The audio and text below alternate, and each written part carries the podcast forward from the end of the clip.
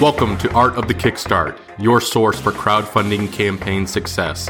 I'm your host, Roy Morejon, president of Inventus Partners, the top full service turnkey product development and crowdfunding marketing agency in the world. We have helped startups raise over $100 million for our clients since 2010. Each week, I'll interview a crowdfunding success story, an inspirational entrepreneur, or a business expert in order to help you take your startup to the next level with crowdfunding. Art of the Kickstart is honored to be sponsored by BackerKit and the Gadget Flow. BackerKit makes software that crowdfunding project creators use to survey backers, organize data, and manage orders for fulfillment by automating your operations and helping you print and ship faster. The Gadget Flow is a product discovery platform that helps you discover, save, and buy awesome products. It is the ultimate buyer's guide for luxury gadgets and creative gifts. Now let's get on with the show.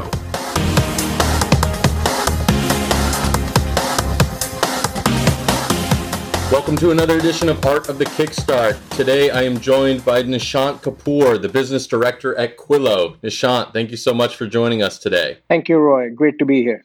So you guys ran a campaign for the Quilo fan, which is a really cool, you know, air cooler, humidifier, really interesting technology. Um, sold it, shipped it. Now you guys are selling on Amazon.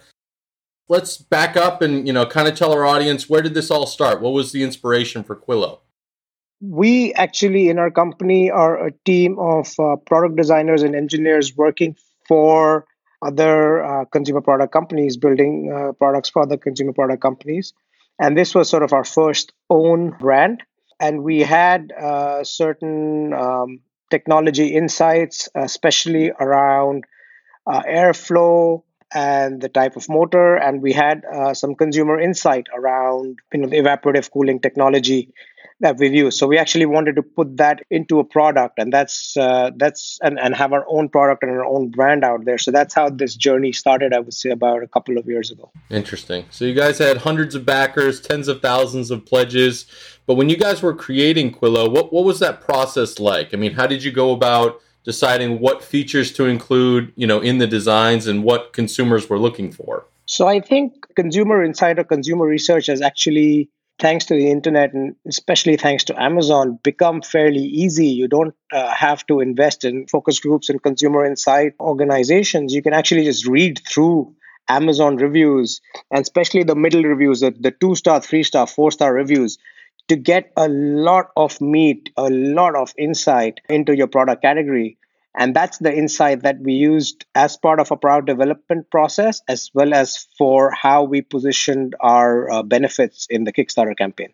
Interesting. So you went and looked at it, you know, other humidifiers or air or wind, you know, blowers, and basically saw some of the positive and you know looks like focusing more on the negative feedback of what consumers were wanting, and then took that and built a product around it. Exactly. And this product uh, specifically, which is evaporative cooling, is also known as swamp coolers, right? So, one of the parts of the technology in this product. And swamp coolers have a few big pain points, especially around their noise levels and also around because there's water and then that creates a smell. So, there's the odor problem. And our product actually solved those problems. And that's why actually we decided we haven't called it a swamp cooler, we've called it a fan with an evaporative cooler and humidifier so again, you know, these were the insights uh, we had. So the technology is not something that's brand new, but there's improvements in the technology and the application of it that's fairly new. Were there any challenges that you guys encountered when designing this product?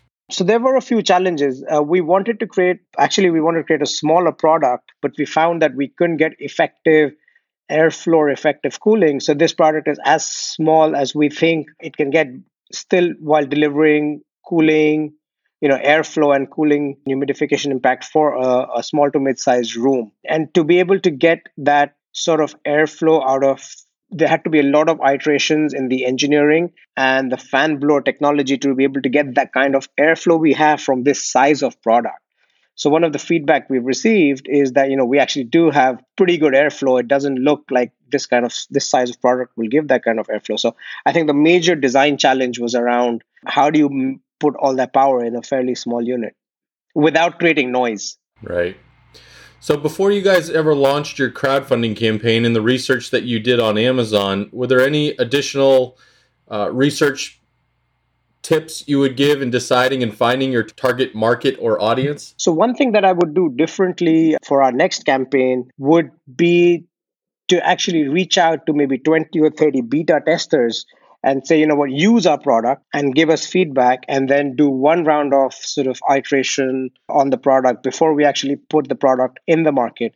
So one of the benefits of putting it out on Kickstarter was we got a lot of early feedback because we delivered within three, three, three and a half months. We got a lot of early feedback, which we've now put in the second version of the product that's going out on Amazon. But we could have avoided that if we'd actually put 20 units in the hand of some uh, beta testers, and that would have given us some early traction on Kickstarter as well. Absolutely. Now we always talk to founders who launch campaigns about how important, you know, the month or two leading up to their launches. What did you do that you can point out to our audience that you did prior to launching to put yourself in a good position to get the campaign fully funded? So, I think we reached out to a lot of uh, publications that were featuring uh, products in our category and making a pitch to them with our tentative launch date to say, you know, we'd, we'd love to work with you. Would you be able to publish something within the first 24 hours of our launch? And I think that process, uh, reaching out to people, engaging uh, via email, with bloggers influencers no matter the size of the audience right? I mean as as long as they they have some i think the size doesn't matter but the quality of the audience or the quality of the engagement. So as long as it seemed to us from their website and from their social media presence that they have an engaged audience we just we just reached out. And that was pretty much the only thing yeah. Because we didn't have a mailing list right? And i tried to build a mailing list with facebook ads onto a landing page and the cost of those leads was quite high. And i wasn't sure uh, and we didn't have much time leading up to the campaign. So I think for us, this process of reaching out to influencers was probably the one that that uh, was effective. Certainly, yeah, and I know we we certainly helped you know jumped in under the campaign and helped you know boost and promote where we could. You know, outside of all that, you know, it was very interesting because you're one of the few campaigns. One that I have the product sitting in my office and I use it almost every day, and two that you guys were able to ship so fast and earn the consumer's trust so early. Do you think that was one of your competitive advantages to the campaign being so successful? Actually, yeah, and and I think we, we consciously sort of wanted to launch the campaign in a way that we would be able to deliver a product that's primarily for summer use, you know, before the end of summer. And that's why we sort of tried to crunch the timelines because it's a seasonal product. You know, if we'd missed another month, then you'd go into winter, and then the earliest time a our backers would be able to use the product would be the next summer. So that was sort of an art- artificial constraint that before it gets really cold, we have to get the product in our backers' hands. Otherwise, it's a year later. Then that's too long. And because we couldn't do too long, we had to do too short. And then so we had to work backwards with a factory and actually make up an earlier production run commitment even before we started the Kickstarter campaign. Interesting. Yeah, I know that was one of, you know, the coolest cooler's biggest downfalls was when he ran his original campaign and failed. He ran it in the winter thinking consumers would have the foresight that the product would be delivered during the summer months, but, you know, relaunch it during the pain point months of you know when people wanted to go out and use their cooler and blender and what have you and then saw you know greater success so you know certainly timing with a seasonal product if you will like this certainly uh, helped when it was top of mind and tip of tongue for some of the consumers so if you look at noria which is another uh, very successful campaign in terms of at least the the campaign pledges i don't think they've eh, been able to ship yet but they did they did a seven digit campaign across Kickstarter and Indiegogo, and it was a cooling or air conditioning product that they launched in peak summer. So I think you should you could even reverse that. You could deliver in the winter as long as you run the campaign in the summer when people are feeling the pain. Exactly. Yeah, and we definitely worked on that campaign as well and saw, you know, again similar sentiments from the consumers where when they're having that pain point, you know, it's critical to have that product out there shipping and delivery, you know, that's something I think a lot of repeat Kickstarter backers or veteran backers, if you will, understand, you know, how long it can take to get a product to market. But, you know, once they know that they've ordered it during that time of year, can be, you know, certainly satisfactory once it finally does come and they may be able to use it in that next hot season. Exactly. So, do you have any shipping tips that you would give to our other crowdfunding campaigns or entrepreneurs looking to launch products and ship and deliver quickly? Yes. One of the, the, the tips that I mentioned was, you know, trying to get your product in the hands of 15 or 20 early beta testers. Of course, it depends on whether you have the working capital to be able to do that, but I think that's a phenomenal investment of your limited capital is to get 20 units out there in the hands of potential uh, backers. And not only get feedback from them but also get a sense because what you want to do one of the things you want to do to deliver quickly because you know production lead times are what they are is to order a batch even before you start the campaign because your campaign is going to run for 30 to 45 days at best 60 days. So if you want to deliver quickly you want to be able to actually you not wait until the end or maybe even you know in the beginning of the campaign based on the kind of traction you're getting place that order with the factory. I think that's the only way you, you can actually get the, get the product out there. The problem is that when a lot of backers start working with the factories once they receive uh, the campaign funds one of the big challenges that comes up then is what works for prototype may not work for a mass production run there's different challenges to a mass production run. So even trying to do 20 units or 50 units in a factory will give you a lot of uh, will throw up a lot of issues up front that you could avoid later that would avoid those delays. So just trying to get into the production cycle earlier if possible. Certainly. that's the only thing i mean you can do.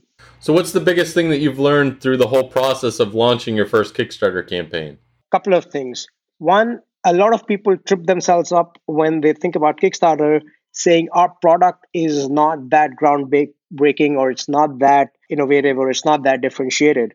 It doesn't have to be you know it has to be a you know if you think about crowdfunding you have to be passionate about your project even if it's you know, there's something there that's you know that's unique. It doesn't have to be earth shattering new rocket ship etc so you know, even if it's not a very differentiated product consider crowdfunding because it gives you a lot of attention and a lot of PR. So let's say you wanted to just, you know, just get into product development and e-commerce and launch a brand and you never thought of crowdfunding, that crowdfunding gives you such a boost in terms of brand launch. It gives you publicity, it gives you PR. That that's I'm now thinking that you know every time I launch a product or every time I launch new, you you have to go down the crowd the Kickstarter Indiegogo route, build an audience, get that early feedback, get that early traction, get the PR. So I think it's it's incredibly important to uh, you know not discount that. Absolutely. So what was the biggest surprise during the Kickstarter campaign for you? Actually, so funnily enough, and I, I we went in thinking. Uh, you know, having read all the Kickstarter, uh, you know, articles and books where they say you can't rely on the Kickstarter audience, and therefore you have to do everything to drive backers and traffic to your page from outside the Kickstarter ecosystem. And you know, of course, I'm, I'm sure uh, you know bringing Inventus on had something to do with this. But we actually did end up getting a lot of backers from within the Kickstarter ecosystem, which was a pleasant surprise. Which was, we, we were sort of not planning for that. We were we were thinking of how, you know we were getting uh, and, and and and because of those, we actually hit our minimum fairly quickly. So that was a pleasant surprise that there are still backers and passionate backers within the Kickstarter ecosystem that will find your project, you know, especially if it's a well presented project. Absolutely. Yeah, I think you guys had more than two thirds of the backers actually be returning backers from the campaign, which is always good. And then, you know, it's always really interesting to bring in the new backers, right? Like the first timers who, you know, get to pledge on something and then hopefully stay in the ecosystem and continue to support other entrepreneurs launching products that are out there. So, what advice, Nishant, would you give to someone else looking to crowdfund their tech product? I would start early. Start thinking of your audience uh, and your positioning and your branding early on. Uh, a lot of people, when they think about a tech product, are so much in love with the product that they're not thinking about their audience and they're not thinking about their brand.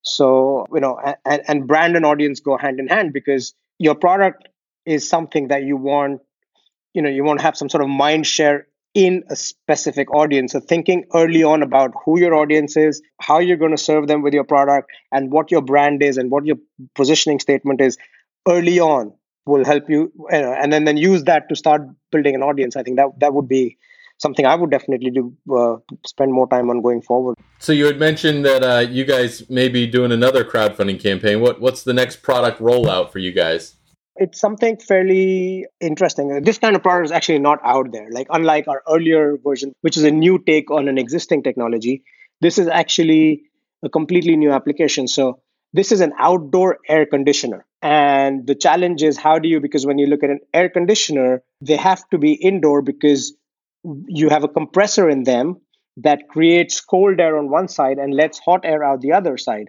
So you need a vent for the hot air to go. So you need them to be in a window or have some sort of piping or have a, a unit that's outside that's throwing the heat outside and bringing the cold air inside. Now, when you take a, an air conditioning unit and you put it in the outdoor and you have a compressor that creates cooling, and then there's you know there's hot air going out the other end how, how do you manage that in a situation and still do effective cooling now there are a couple of uh, similar uh, kickstarter campaigns well, one of them is zero breeze which is this portable air conditioner which is still sort of a horizontal unit where you have cold air on one side and hot air out the other side. But those are portable ones used specifically for you know you know battery powered which you use for camping etc so the, these ones that we're sort of building or you know working on the first first version of the prototype are for your sort of to sit by your barbecue for your patio or your outdoor use uh, that but provide much better cooling than a fan or an evaporative cooler and we're hoping you know we're uh, we're hoping to have the first prototypes uh, by next month so we can start planning our next summer kickstarter campaign but these are not going to be delivered within three months these are possibly going to be like a six to eight month delivery timeline because it's completely new Impressive. All right, Nishant, this gets us into our launch round where I'm going to rapid fire a handful of questions at you. You good to go? Ready. So, what inspired you to be an entrepreneur? Funnily enough, I wanted to be an entrepreneur to be able to build the kind of organization that I would love to work in. So, my inspiration was not to build a product or sell a product or build a business, but it was more to build the kind of organization that I think uh, should exist and that I'd want to work in. So, that inspiration. So, if you could grab a beer with any entrepreneur throughout history, who would it be? I would love to sit down with the founders of 37 Signals or Basecamp. There's another entrepreneur called Derek Sivers who uh, started a, a, business called CD Baby and sold it a few years later and donated all the proceeds to charity. And he's written a book called Anything You Want. So these, these, these would be the entrepreneurs I'd love to catch a drink with. So if we uh, met the founder Jason at Basecamp, what what would be your first question for him? Oh, how do they find so much time and so much passion to educate the community about product development, software development, running an organization? I mean, that's that's what I find incredible about that company is that they are just so engaged in giving back their time to the community in terms of just educating them and so transparently about how they develop products and how they build organizations. So it's like, you know, how do they find the time and the passion to do that and run such a successful, profitable business at the same time? What's your favorite book? Okay, favorite business book? I think these days I'm reading an old classic, The 22 Immutable Laws of Branding. And it's such an eye opener. And I w- wish I'd read it earlier in my entrepreneurial career. Interesting. Haven't seen that one. Uh, last question, Nishant. What does the future of crowdfunding look like? I think it's going to get more and more democratized. And when I mean more democratized, I mean, you know, you have platforms like Kickstarter and Indiegogo, but then I, I would see, I would see, you know, things like the blockchain and tokens enabling entrepreneurs to go directly to their audiences and therefore not, not have to depend on the, uh, on the big platforms. So I think, I just, I just think it's going to get more fragmented and more democratized and easier. Well, Nishant, this has been awesome. Please give our audience your pitch. Tell everybody what you're all about, where people should go, and why they should check you out. Thank you, Roy. You know, fantastic talking to you as always.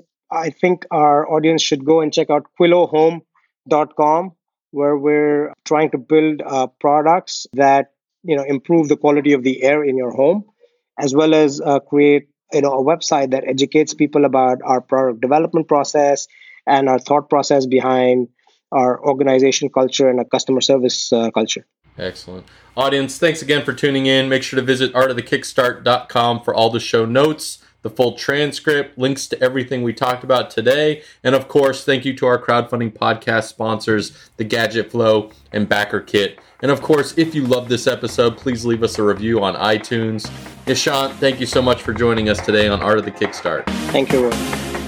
Thanks for tuning in to another episode of Art of the Kickstart the show about building a business, world, and life with crowdfunding. If you've enjoyed today's episode, awesome. make sure to visit artofthekickstart.com and tell us all about it. There you'll find additional information about past episodes, our Kickstarter guide to crushing it, and of course, if you love this episode a lot, leave us a review at artofthekickstart.com slash iTunes. It helps more inventors, entrepreneurs, and startups find this show and helps us get better guests to help you build a better business. If you need more hands on crowdfunding strategy advice, please feel free to request a quote on inventuspartners.com. Thanks again for tuning in, and we'll see you again next week.